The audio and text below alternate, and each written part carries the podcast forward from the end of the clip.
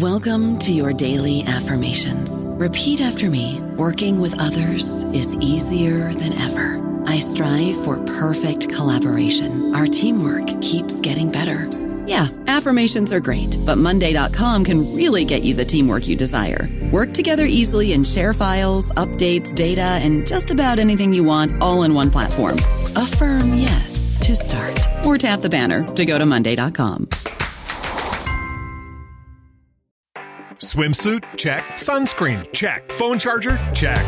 Don't forget to pack the 5 Hour Energy. It fits great in a pocket or carry on, and the alert feeling will help you arrive ready for anything. Now get 20% off when you use code 5HE Travel at 5hourenergy.com. Expires April 30th. One time use only, not valid with other discounts. Remember, visit 5hourenergy.com and use code 5HE Travel to save 20%. Hello, everybody. This is Marshall Poe. I'm the editor of the New Books Network, and I'd like to tell you that we have a new and improved website. It has two new features that we think you'll love. One of them is a vastly improved search engine so that when you type in keywords, you'll get a bunch of episodes really quick. The other is the ability to create a listener account. And in that listener account, you can save episodes for later listening. So you can create a kind of listening list. We think these features are neat and we think you'll enjoy them. Please visit the site today.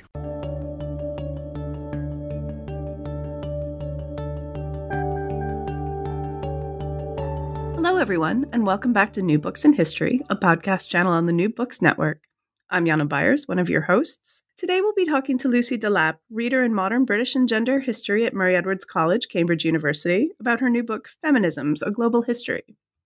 Lucy's a gender historian writ large. Her first book, The Feminist Avant Garde, Cambridge 2007, examined the development of feminist ideas in the Anglo American context, tracing the ideas across the Atlantic she directed her gaze back to her homeland in sub- subsequent publications, The Politics of Domestic Authority in Britain since 1800, Palgrave 2009, and Knowing Their Place, Domestic Service in 20th Century Britain, Oxford 2011. Then, with the 2013 Palgrave release, Men, Masculinities, and Religious Change in Britain since 1890, Dr. Delap explored another expression of gender altogether. Her latest work, Feminisms, A Global History, due out with Penguin, Penguin Press later this year, is what we'll be discussing today. Hello, Lucy, and welcome to the podcast. Thank you, Jana. Thanks for having me. Oh, it's wonderful. I'm very excited. How are you? Glorious day in Cambridge? Uh, it's raining, actually, which is quite helpful for the lockdown. It keeps us all at home. Mm-hmm. Well, as you know, I'm in Amsterdam, so rain is, you know, my life. Um, I'm, I'm familiar. It's nice when the sun is shining. It feels like it's mocking us right now, doesn't it? it does. But we did have an incredible uh, kind of couple of months of lockdown that coincided with an unprecedented heat wave, which was um, uh, actually really wonderful for people who could get out into the sun. Making this uh, all a little bit better. It's a very good time to read books, actually, um, as we stay home. So I, let's uh, let's get into yours. I want to start by saying how very much I enjoyed this book and how Thank excited you. I am to discuss it. Thank you. That's really kind of you. Um, yeah, so I'm wondering if you could like let's start. Can you tell me a little bit about yourself and how you came to do this work? Yes, I'm a historian of Britain, although, as you uh, said in your kind intro, I've always kind of looked uh, more broadly to um, transnational elements as well. And um, I was asked to write uh, a book, a kind of introductory book about feminisms, but I wasn't given any kind of brief. And I thought hard about this, um, and I considered writing it uh, about just kind of domestic British history. I thought, no, I don't think that would work well at all. I wondered if I should stay in my sort of comfort zone, which is more Anglo American and also British imperial. Um, and and then I thought, well, really, there has been an extraordinary um, flowering of literature on global feminisms in the past decade. And I didn't feel that the kind of introductory um, uh, general um, accounts of feminism really reflected that. So, what really excited me was trying to synthesize and draw together some of those literatures.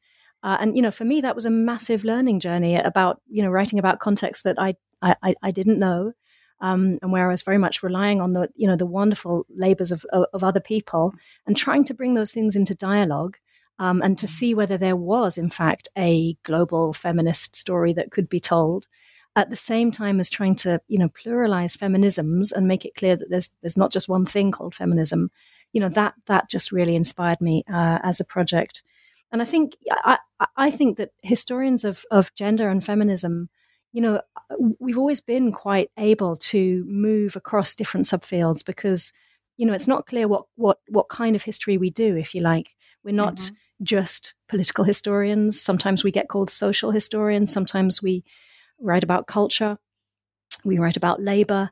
Um, you know, we, we, we move nimbly across all those different mm-hmm. different realms, and I think that gives us a certain amount of um, sort of confidence in dropping in on other fields and you know t- t- taking from them and, and drawing out uh, stories that, that, that unite those fields. So even though it was pretty daunting to try and write something about global history, uh, I, f- I felt as though um, you know the field allowed me to do that, and you know this is also about my own personal um, history as somebody you know very committed to um, exploring what it means to be a feminist, uh, a feminist located in the academy, thinking about what kinds of feminist interventions I want to make, and also my own um, background. I, I went to school um, as a, a, school child, uh, secondary school in southern Africa at a very exciting, febrile, extraordinary political time uh, in the late 80s, uh, early 90s. Uh, you know, to be living uh, as I was in a, what was then called the frontline state um, of Eswatini, um, right on the border of, of, of, apartheid South Africa. You know, I I really um, was living that um, that struggle up close, if you like, and got very interested in questions of anti-racism, social justice, looking at poverty, but also looking at strategies for social change and, and trying to set them into dialogue with questions of gender justice. That that for me, you know, really makes sense of some of my own kind of lineage as a as a as a person and as an intellectual. Oh, uh, yeah, that makes great sense. Because um, the the global work here like is really strong. I mean, I, I want to say like I'm a feminist, a feminist researcher, and I also teach the history of feminism. So you were really writing this book for me. Um, thank you. Uh, but I'm just so happy to have this outstanding new resource because there's the um, we've had this kind of flowering of thinking about feminism as something other than you know Mary Wollstonecraft to Gloria Steinem. That's right. Um, and and uh, but there's not been any kind of really suitable thing to give to our students. And uh, this really this is this is it. This is a great thing. Um, so and i think part of the deal is your structure and the way you organize your ideas. So i want to talk about that because many a history book is organized organized like chronologically earliest mm-hmm. stuff to yesterday clear progression yep um, but you don't do that you have these eight thematic chapters like how did you make that decision oh well i have to confess that i wrote a chronological book proposal mm-hmm. uh, and it just bored the pants off me. You know, when I was writing it, I just thought, oh, I have to do this. It's going to be a slog, but I'm going to grind this out. I wrote the book proposal. I kind of sat on it for a day or two. I looked at it and I thought, well, if it was that boring for me to write it, and if the prospect of writing the book is not exciting me, how's it going to be for a reader? It's going to be just as dull. So I ditched the the the the, the worthy book proposal, if you like, and I started thinking about what it would be like to write this more as a set of interlocking stories, mm-hmm. Really foregrounding that idea of storytelling, of, of, um, of characters, of peopling the history of feminism, and setting alongside the peopling of it also some other kind of quirky stuff like trying to think about sensory history, thinking about how we can hear feminisms, touch feminisms, how we can write material culture in, and um, just kind of thinking about both inspiration and also critical history, it kind of worked better for me to do this uh, thematic organization. And it allowed me to do the global in a way that, you know, makes no attempt at comprehensivity. I mean, you could not write a book mm, of this kind of introductory length um, uh, about the global terrain and not just miss out whole swathes of it. Now, this book also miss, misses whole swathes of it. I mean, I you know, it, it's it does what it does. It's a very patchy account of the global, um, but I wanted to be able to to, to dot around, if you like, mm-hmm. to put different parts of the world into dialogue with each other in a way that I'm sure some of my more kind of traditional minded colleagues will find disconcerting. but which I hope Mhm. is a, a fun read and and and which um, opens up debates that I, I don't think I could have done if I had uh, structured it chronologically. Yeah, I I I think it's masterful. You know, it, we we historians tend to think chronologically, of course, and there's a benefit there. But I fear it contributes to the notion that there's some grand narrative of progress in which things have gotten continually better, right? We've developed, and I'm it does it does lend itself to that right and the whole premise of this book is is against that is talking about circularity it's talking about reuse and hybrid ab- adaptation you know I, I i've put at the at the center of the book a um a, a metaphor of the idea of mosaics now I, I don't think that any one metaphor is going to be like the the the, the catch-all for all our insights and there are some wonderful um, metaphors already out there in um, fe- feminist history, such as you know Karen Offen's idea of lava and eruptions, or um, one that I cite in the book, Nancy Hewitt's wonderful idea of radio waves. Those are those are exciting metaphors as well.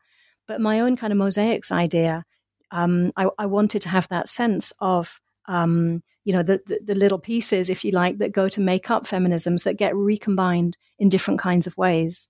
That um, are you know are borrowed are recomposed into new patterns and some of those bits fall out and get lost and perhaps get completely forgotten others we you know we can sort of make out the pattern but we have to imagine it because maybe the archive doesn't give us the full account Mhm.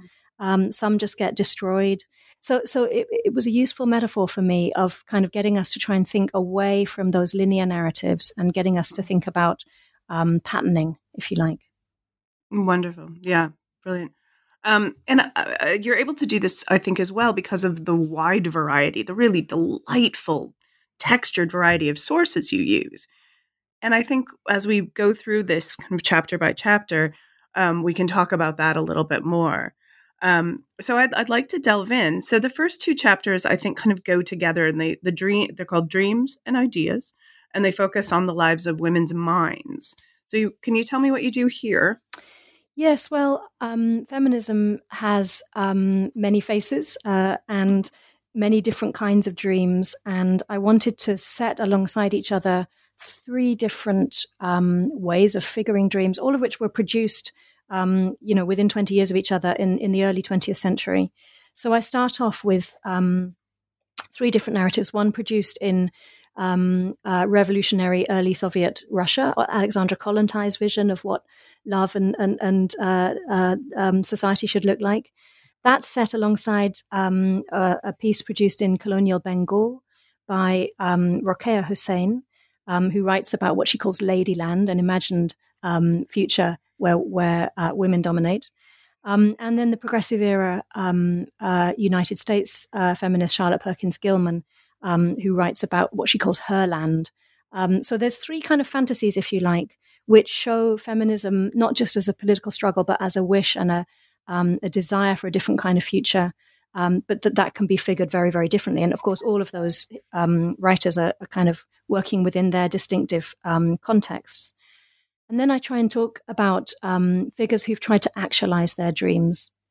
And that I turn to Pandita Ramabai, um, who worked in Maharashtra state, what, what is now Maharashtra state in, in India, um, to create, um, to actualize her vision of a refuge for, for, for, widows, a place of learning, a place of safety, and how, how complicated that is for her to try and set that up. So there's kind of utopia in this chapter, utopia imagined, utopia worked for. And then, you know, finally, I, I then move on to some of the sort of psychic complications of dreams um, looking at some actual dreams. We don't have that many actual dreams, but you know, feminists um, and activists who've who've, who've dreamt um, literally about their politics, uh, including a wonderful dream from uh, John Stuart Mill, the 19th century um, British uh, philosopher, about um, uh, you know his sort of. I guess you could say his sexual investments in particular ideas of femininity and how complicated that was for him to um, to think about and, and, and dream about. So, I mean, there's um, you know, there's there's an introduction to um, the psychic um, pressures, I guess, of imagining a different a different future, and and ways in which that has also um, come out very strongly over the pressures uh, and the tensions around race and sexuality. That that's kind of, I guess, I would say it's a like an overall theme running through the book is the idea that feminists are often asking, not exclusively, but often asking for inclusion into systems of power, into institutions, but that you know the story of feminisms is also about exclusion. It's also about you know policing the boundaries, and that mm-hmm. comes out very much in this um, in this chapter on dreams. Um, to, to, remind us of how people's dreams don't necessarily always fit together. And there's a kind of long exploration of Audre Lorde and her uh, criticism of Adrienne Rich, um, which comes out uh, in their dialogues in poetry. Um, so a sort of you know troubling questions about the the, the, the problems of dreams. You know, we we cannot just write a, a, feminist history which is about wonderful dreams. It has to be about the the slightly nightmarish edge as well. yeah, would that would that that were the world, right? Yeah. Um. and then, I mean, I've set that with a chapter which is about ideas because I think we, we, we have to accept that you know feminism is an, an intellectual formation as well, a very diverse one. And that was a chance to introduce some very significant intellectual kind of strands of um, feminist history, thinking about um, utopian socialist uh, and Marxist traditions, but also, you know, weaving in amongst that the influence of things like republicanism, constitutionalism, um, radical and revolutionary feminist thinking, black feminist thinking, psychoanalytic thinking, and so on. So trying to um, uh, give people jumping off points, I guess, into those various different uh, different traditions, and um, setting that in a global story where we think about you know very well recognized concepts, resources like the idea of patriarchy, and ask ourselves, well, how does that figure in other places? You know, what is it like to try and um, uh, draw out, as I do in this chapter, ideas about um, uh, the gender order and structural gender disadvantage that um, develop in China uh, in the um, early 20th century around um, terms such as nanu, a um, you know which we could translate as patriarchy, but which need to be given their own story in their own context. Mm-hmm. Right. All right. So I think we want to talk then about the next three chapters together. Those we're um, feminism on the physical plane. And those chapters mm-hmm. are space, objects, and looks. Yeah, this I had a lot of fun with these chapters because uh, I kind of I find that literature on how um, feminisms develop in a kind of in a spatial sense, how they play out in cities or in domestic spaces, how they reclaim certain spaces, mm-hmm. how they might also you know reclaim or repurpose objects. Um, all of that is is is it's very new. It's very new kinds of approaches, and it really helps us move on from, um, mm. you know, sort of, I guess, tired or older histories um, which see feminism as a kind of series of canonical thinkers, mm-hmm. and it takes us um, it takes us into a different kind of scale. And again, the kind of the, the, the mosaic metaphor, I wanted to to get at that idea of scale. You know, the the idea that you can go up close to a a mosaic and you can see the really granular detail of the pieces, you know, the cement that's holding it together, what a specific, you know, gorgeous little piece of glass or ceramic or whatever it might be looks like. And then you can step back and you completely lose the sight of that little piece and you get this big picture. And mm-hmm. in this chapter, I'm, you know, sometimes I'm, I'm, I'm going very close. So I'm looking at specific objects. I mean, like the speculum, for example, mm-hmm.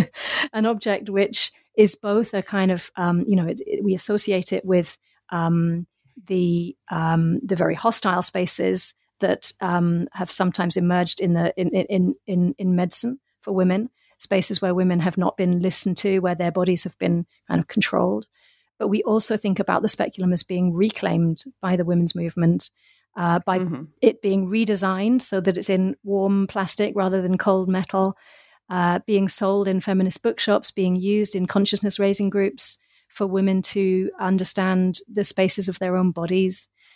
And then linking that back into a story of how the speculum was developed in um, slaveholding uh, America uh, by a physician who used it and developed it without their consent on slave women. So trying to, you know, always um, step uh, away from the kind of the, the if you like, the um, the object itself into that wider history. So we can see those big stories of um, enslavement um, uh, or um, you know, um, the big kind of macro narratives of, of, of world history that can help us make sense of something, you know, very very small, like a specific object. So that was a lot of fun for me, and it's amazing how many kind of feminist things there are, if you like.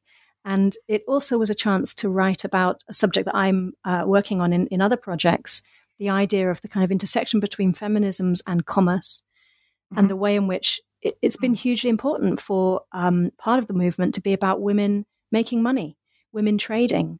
And so thinking about the kinds of objects that were traded, famously as part of the suffrage movement, which was very um, savvy and entrepreneurial at developing, you know, suffrage fans and suffrage um, uh, pins and brooches and hats and handbags and tobacco pouches and all, all sorts.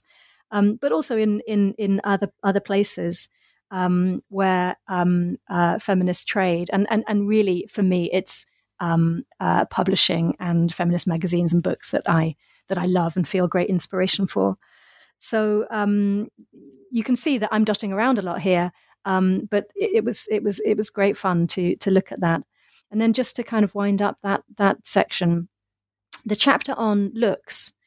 Um, uh, it is it is sort of about who does the looking, right? Is there's a wonderful uh, feminist tradition of thinking about the male gaze, um, uh, but it's it's more about um, uh, fashion and dress and you know what does it mean to dress like a feminist mm-hmm. and how have feminists um, theorized and understood fashion um, uh, that's the, that's the real focus there and some of that is about reform movements so dress reform um, and uh, you know there's some tantalizing um, uh, glimpses we get there of, for example, uh, one of the illustrations in the book, the photo is of um, early 20th century Maori dress reformers who are wearing these wonderful blazers and knickerbockers and shirts.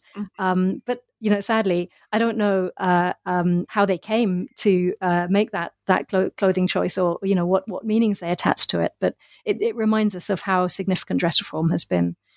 Um, and then um, I, I turned to Islamic feminisms, which is, uh, as I see it, you know, really pressing um, theme to write about because I think in today's um, uh, context, it's hugely important to remember that there are lots of mm-hmm. Islamic feminisms, that there's a kind of whole rich tradition of thinking about um, uh, uh, feminisms that grow from different kinds of faith traditions. Mm-hmm. So, looking at the conflicts over veiling and different kinds of head covering. Um, I remind readers that it's not just in um, uh, Islamic contexts that women have adopted head coverings. So I take us to um, 19th century Lima in Peru, where women also covered their heads, um, but uh, in ways that have been widely read as empowering for their freedom to move around in urban spaces.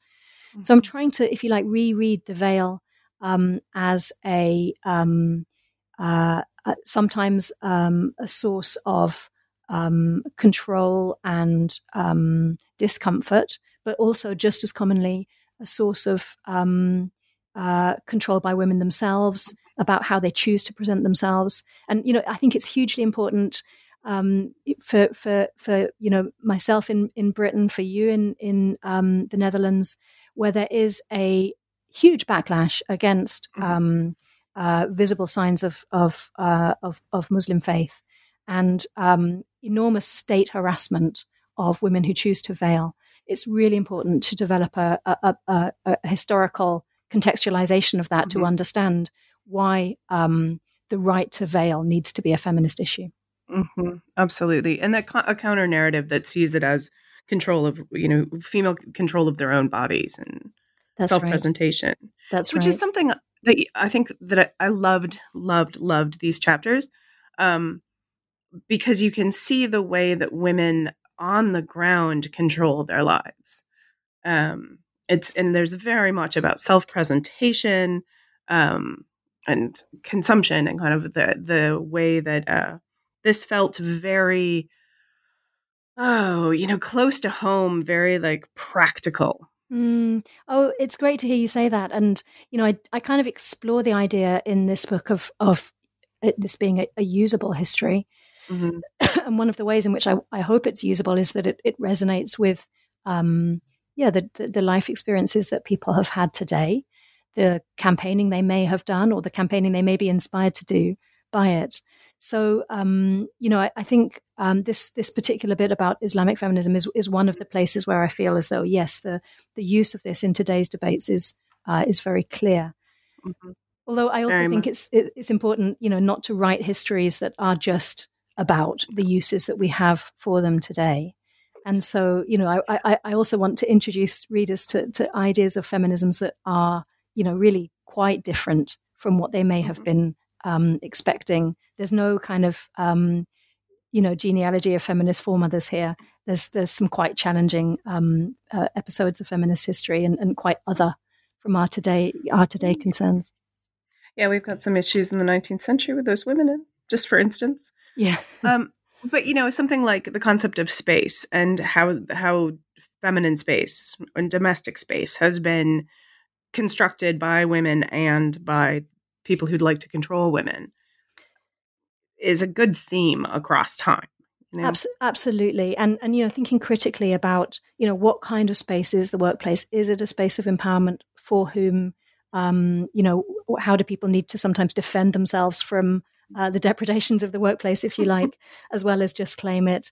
How can women uh, claim spaces for religious worship? For example, I love the case study in um, the chapter on, on, on spaces, which is um, about Violet Johnson and her attempts to create a, a, a space for an African American, um, predominantly female, predominantly um, uh, domestic servant congregation in um, in New Jersey, um, faced with a, a very difficult uh, Jim Crow um, mm-hmm. racialized landscape. You know that that that for me was a like a, a, a, great chance to go up close to the life of somebody who's not a well known figure, um, who is representing the leadership of um, uh, a woman of color, a working class woman, um, her resourcefulness and her her um, her commitment to to creating spaces. You know that's that that for me was was uh, inspirational. Mm-hmm. I don't know about you, but I'm very busy and I don't have a lot of time to cook. That's why I subscribe to Factor. Eating better is easy with Factor's delicious, ready to eat meals. Every fresh, never frozen meal is chef crafted, dietitian approved, and ready to go in just two minutes. You'll have over 35 different options to choose from every week, including Calorie Smart, Protein Plus, and Keto. These are two minute meals. Factor meals are ready to eat and heat, so there's no prepping, cooking, or cleanup needed. They're flexible for your schedule. Get as much or as little as you need by choosing your meals every week. Factor is the perfect solution if you're looking for fast, premium options with no cooking required. Sign up and save. We've done the math, and this is important. Factor is less expensive than takeout, and every meal is dietitian approved to be nutritious and delicious. Head to factormeals.com slash NBN50 and use code NBN50 to get 50% off. That's code NBN50 at factormeals.com slash NBN50 to get 50% off. Very much. So, shall we talk about the chapter entitled Feelings? Yeah, feelings. Well, this is about um, history of emotions, uh, a, a, massively growing field, a really thriving field, which you know I hadn't really seen reflected in any of the existing um, in, introductions to, to, to feminisms. Um, so I really wanted there to be a kind of strong um, emotional component here. And um, I can't do it justice, but I hope I've kind of, um, you know, scratched at the surface of, of what we might do in thinking about uh, feminist history as a history of feelings. Um, and this, I think, is is one that um, resonates again very very strongly with some of the campaigning that we see today for um, for women, you know, not to be compliant, for women not to perform the kind of, um, you know, the emotions that um, they're expected to uh, to perform. So, thinking of somebody like um, Deepa Narayan, uh, who's a um, activist against um, rape and, and, and violence that women are suffering in India, you know, who says very clearly, women need to make a noise, women need to stop smiling, so that uh, you know they they do not perform sort of conventional femininity, which leaves them um, at risk of violence, as well as, of course, um, noting that the police need to change, uh, Indian men need to change, the state needs to change its policy. But that focus on the you know the smile um, and uh, how dangerous it is, which um, Sara Ahmed has has has um, uh, mm-hmm. talked about. You know the need for the feminist snap to, to refuse to smile, to to refuse to try and make people happy around you, to not put happiness um, at the center of your life. Um, you know the, these are very powerful ideas for us today, and you know to go back historically and to find um, women across you know 250 years also engaging with these ideas of you know what what is it to um, uh, to feel emotions? What kind of emotions should we seek to feel? We see it in you know henrik ibsen's uh, um, dollhouse play. We see it in um, the 18th century um, uh, writer Josefa Amar y Borbón, who's one of my favorite figures of the of the book, actually, who was an Aragonese um, intellectual of the um, sort of uh, second half of the 18th century. Um, uh, you know, they, they, they really challenge um, uh, the emotional status quo, if you like. And so the feelings here are very much of um, uh, anger, of refusal to, to emotionally mm-hmm. conform, but also of love, also the ways in which the movement produces positive affects um, of solidarity of love that is sometimes understood as um, uh, you know the kind of um, political solidarity between uh, campaigners, but which might also have um, elements of sexual desire or same-sex um, uh, uh um, selfhood and subjectivity, um, of maternal love. There, there, are so many ways in which love is a great jumping-off point into different kinds of elements of feminist and women's movements. So there was a chance to talk quite a lot about the kind of distinctive theorization of maternal love that came from Scandinavian feminists, um, such as Ellen Key, but also which um, uh, developed in Latin American contexts, where there's a sort of particular, both Catholic and indigenous spiritual account of um, what a mother might be. Um, so again, a chance to kind of um, to move between different parts of the um, of the women's movement and think about its emotional um, emotional truths. Hmm, nice. Um, all right. And then we've got a, the next two chapters are behaviors. Or I'm sorry, then uh, let's just talk about behaviors, right? Yeah, okay. So, I mean, there's a chapter on action, what it is to take feminist action, what strategies actions are, yeah, are, are there, and you know this this is needed because we just have to keep in the picture the idea that feminisms are about um, uh, both theory and making change mm. happen, and you know, to, to, to really bring into view that that that sense of um, what do people do to to to actualize their politics, if you like, and and this goes from um, quite familiar stories about suffrage uh, militancy in China and in Britain, kind of well known um, interventions.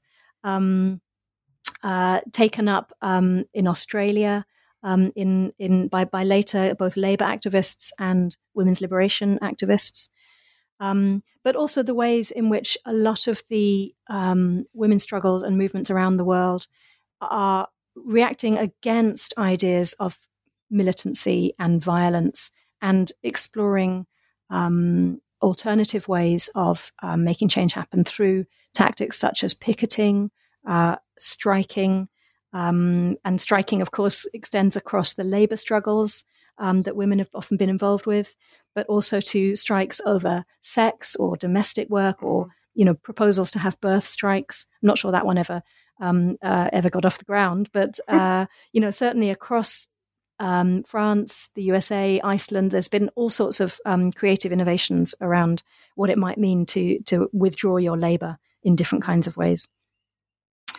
there's there's a nice uh, thread in that chapter as well on nakedness and um, what it means to strip.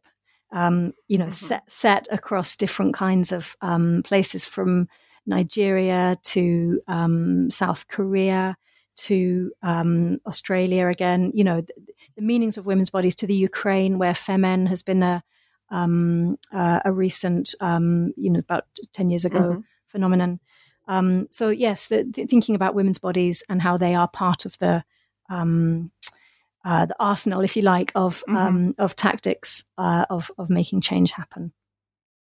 I think that was um, I, I liked very much, and I think it's a very clever decision to talk about nudity and nakedness as an action, not as a feeling or um, you know, uh, or as an object, but that this is a thing that is done, right? Right, and and you know the the kind of relationship between um, feminisms and bodies mm-hmm. is a really interesting one to probe, and it comes up again and again because, of course, bodies are sites of um, enormous power and mm-hmm. um, the, the, the the feelings, uh, the resources, the the the labor, um, uh, the the um, the cultural and, and, psychological significance of bodies uh, are there again and again. But of course, not all these um, women's movements and, and, and, feminisms feel the same about their bodies. Mm-hmm. Um, and we, we need to keep in view the fact that, um, you know, modest dress and um, feelings of, of um, wanting to treat the body in a culturally appropriate way are important too. And there's a lovely example of this. It's one of my favorite kind of feminist objects in the book. Um, a book that was produced, it was published by Kali for Women, which is a um, uh, Indian uh, feminist publisher, and it was a book called Sharir Ki Jankari, uh, which translates as "About the Body," um, written by rural women in uh, Rajasthan, um, and it was a book um, produced in the 1970s, uh, which was about um, introducing uh, rural women to um, sex education, to thinking about um, their bodies as a site of struggle, if you like. So thinking mm. about marital rape, thinking about um, sex selection that that that has worked against female fetuses mm. and so on. And what's interesting there is that the body uh, was initially shown naked in the book, and um, when they started circulating that book amongst um, uh, rural village women, the response was that you know this book doesn't correspond to our experience of women's bodies. We don't actually see women's bodies naked, nor, nor, do we want to see women's bodies naked. So they changed the um, the format of the book to create clothed bodies, but bodies that had little kind of lift the flap um, uh, bits incorporated, so that you could have a look and see what was underneath the clothes. And you know that that strikes me as a kind of wonderful um, uh, adaptation of a kind of mm-hmm. model of feminist publishing that you know was um, uh, was not working well uh, for the for the women who had uh, you know who who who were using it, and mm-hmm. and a, a brilliant um, uh, a brilliant attempt to to, to recraft it uh, mm-hmm. for that local context. Um, so yes, bodies are um, are very present in this book, and bodies are absolutely a site of uh, of active change and and negotiation right i mean there's this negotiation as well between western feminisms that's its own kind of problematic term but like what how how women interact with their own bodies and is just it's a it's a really a rich rich idea you handle very well yeah thank you so, so let's um and then your penultimate chapter delightful was called songs yeah, and I, I, was hoping that people would be able to listen to feminisms, and um, of course, like one could pick any number of like cultural sites. Uh, I don't know, theatre, um, uh, literary production and think about how women have been uh, historically excluded from it. Um, and think about how they have also contributed to it. And you know, for me, music is very important. Uh, I play music myself, and so it was super exciting for me to think about, you know, how do we hear feminisms? And I have to say that kind of goes beyond just music and, and, and song, but to think about all sorts of audio components as well. So how do we think about practices such as humming and uh, wailing and moaning um, and keening, which have been used as part of protest mm-hmm. culture in prisons, on marches, in peace camps. Um, so, you know, there's a very kind of like diverse um, soundscape, I guess, of feminism. Mm-hmm. And um, uh, I, I, wanted readers to actually literally be able to hear this. So um, there's a link in the book um, to a Spotify playlist which um, has some of my favorite feminist anthems. Now, Spotify does not go back much further than the um, mm-hmm. the 1920s, so it can't cover the whole span of this book by any means. Um, and lots of feminist uh, music and song is, is is lost to us. You know, it was it was produced in the moment, or um, it was never recorded. So there's limits to what you can do on Spotify. But nonetheless, the the playlist, uh, which is about oh, six or seven hours long, um, is um, an amazing array of um, feminist music or, or music that that that you know engages with feminist themes. And it was produced by a series of um, social media posts um, in um, seven different languages, which invited uh, people to submit the the music that they thought of when they they thought of feminisms and the women's movement. Um, so you know, it's much broader certainly than my own musical knowledge would ever have uh, taken it. And, you know, hundreds of people got in touch with me with brilliant suggestions about what can go on it.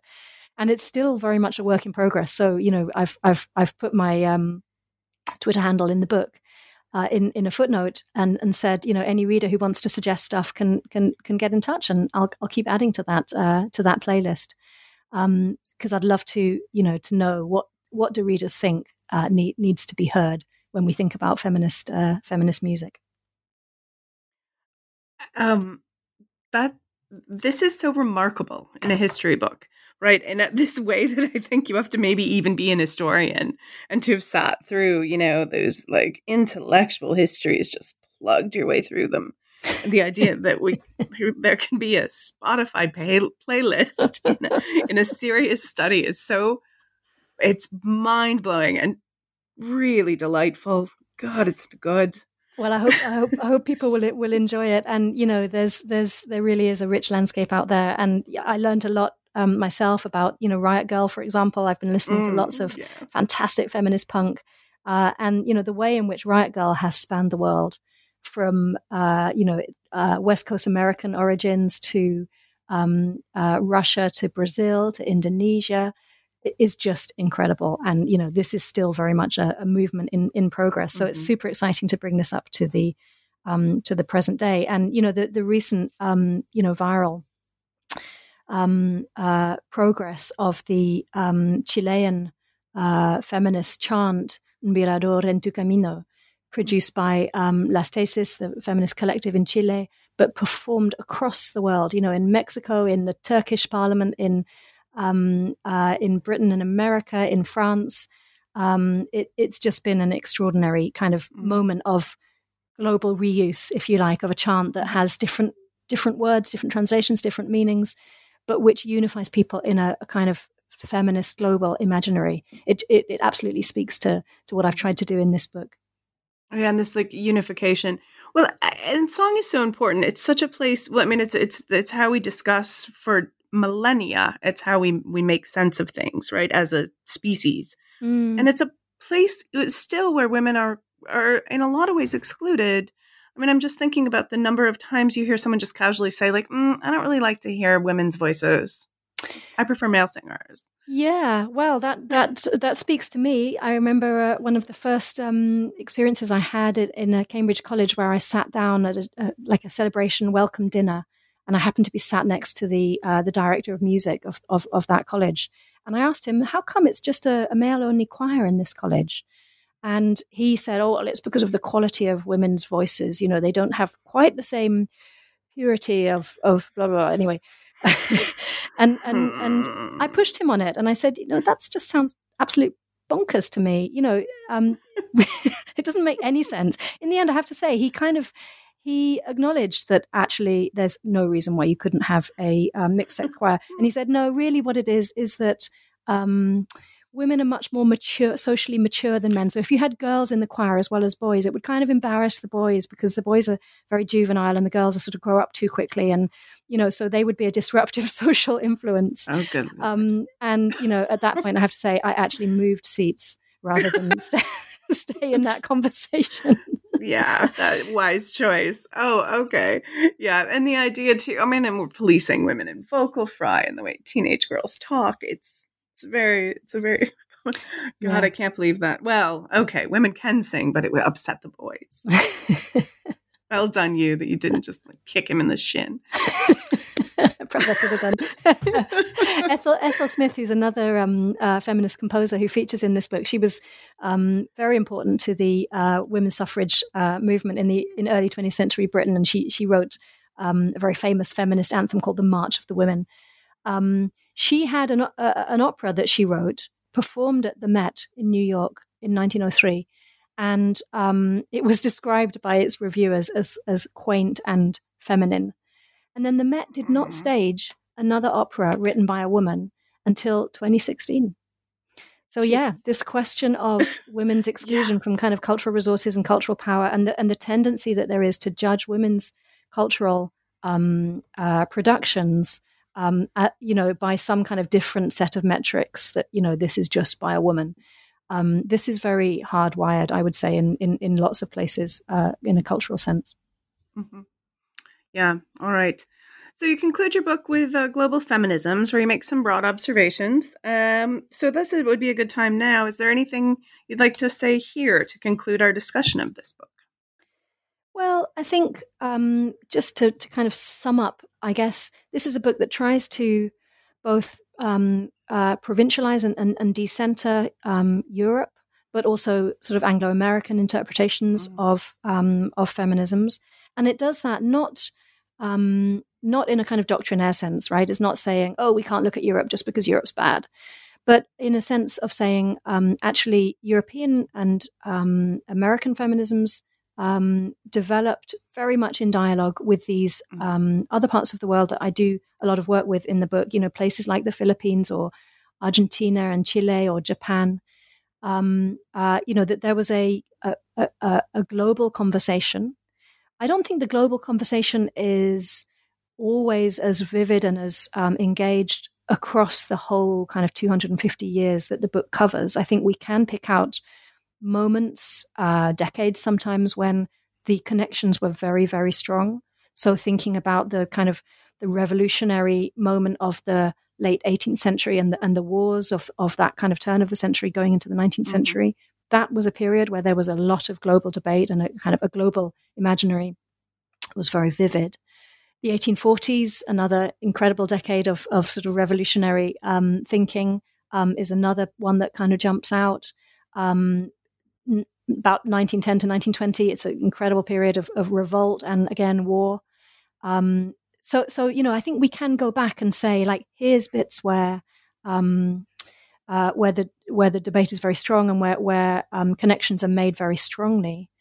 But I mean, as a as a as a as a broad um, uh, finding, to discover that um, we're not just pluralizing feminisms, but we are actually picking out uh, shared tactics, shared ideas, the movement of text, the movement of people, um, uh, was quite surprising to me. I thought that this might be a more um, divided, disjointed story uh, than it actually turned out to be.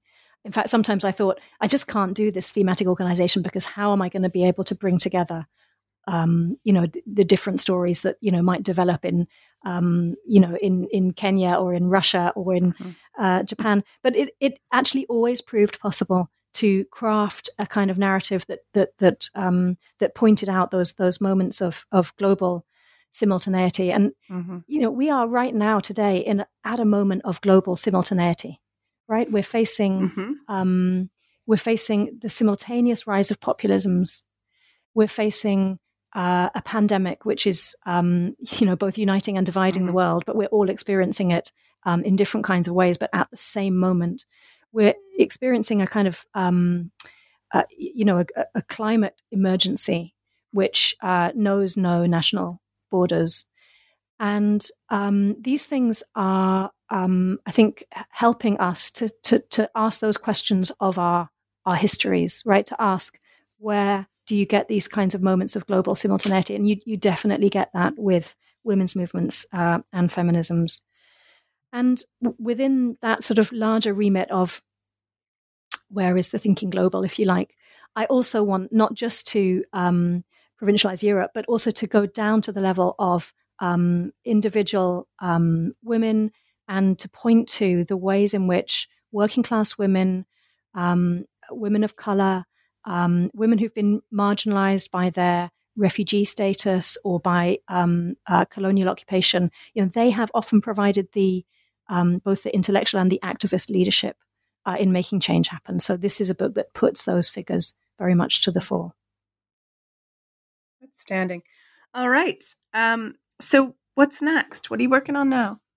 Well, I mentioned feminist commerce, and I'm I'm part of a mm-hmm. fantastic project called the Business of Women's Words, um, which is a collaboration um, uh, with the British Library, uh, which looks at feminist publishing in Britain in the 1970s, um, looks at different kinds of models of, of feminist publishing, and and tries to kind of unite that the activist feminist history, if you like, of, of Virago Press, of Spare Rib, and of um, uh, numerous other um, publishing projects. Um, tries to unite that with the, the business history of you know what is it to be an entrepreneur what is it to provide employment uh, and create products and market and distribute um, those products um, so that was that's an interesting uh, learning process for me in in trying to understand better what the specific um, economic context is for those um, those feminist uh, projects.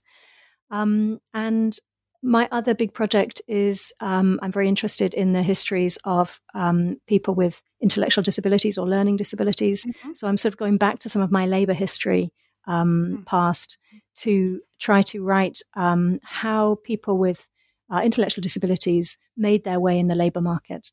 Mm-hmm. And that's mm, kind of mm-hmm. fun because people haven't really approached the, the topic historically from that direction very much. They've always tended to be histories of sort of incarceration. How did people get marooned in asylums and um, workhouses and, and, and colonies, and then how did they get out? Mm-hmm. Um, that's been a really important story to tell. But I think it's it's meant that the story of how did the majority of people with intellectual disabilities who were not institutionalized how did how did they, they live their lives how did they make a living so that's the that's another new project. Oh, that sounds very fun as well. I guess fun's a relative word, but very cool. All right. Thank you. So, Lucy, I've taken tons of your time, so I think we'll uh, call this good. But thank you so much for being on the show. I've really enjoyed our chat. It's an absolute pleasure. It was lovely to talk with you, Jana. Oh, wonderful. And I'll be getting in touch uh, for your next books. Thank All you. Right. Take care. Bye bye.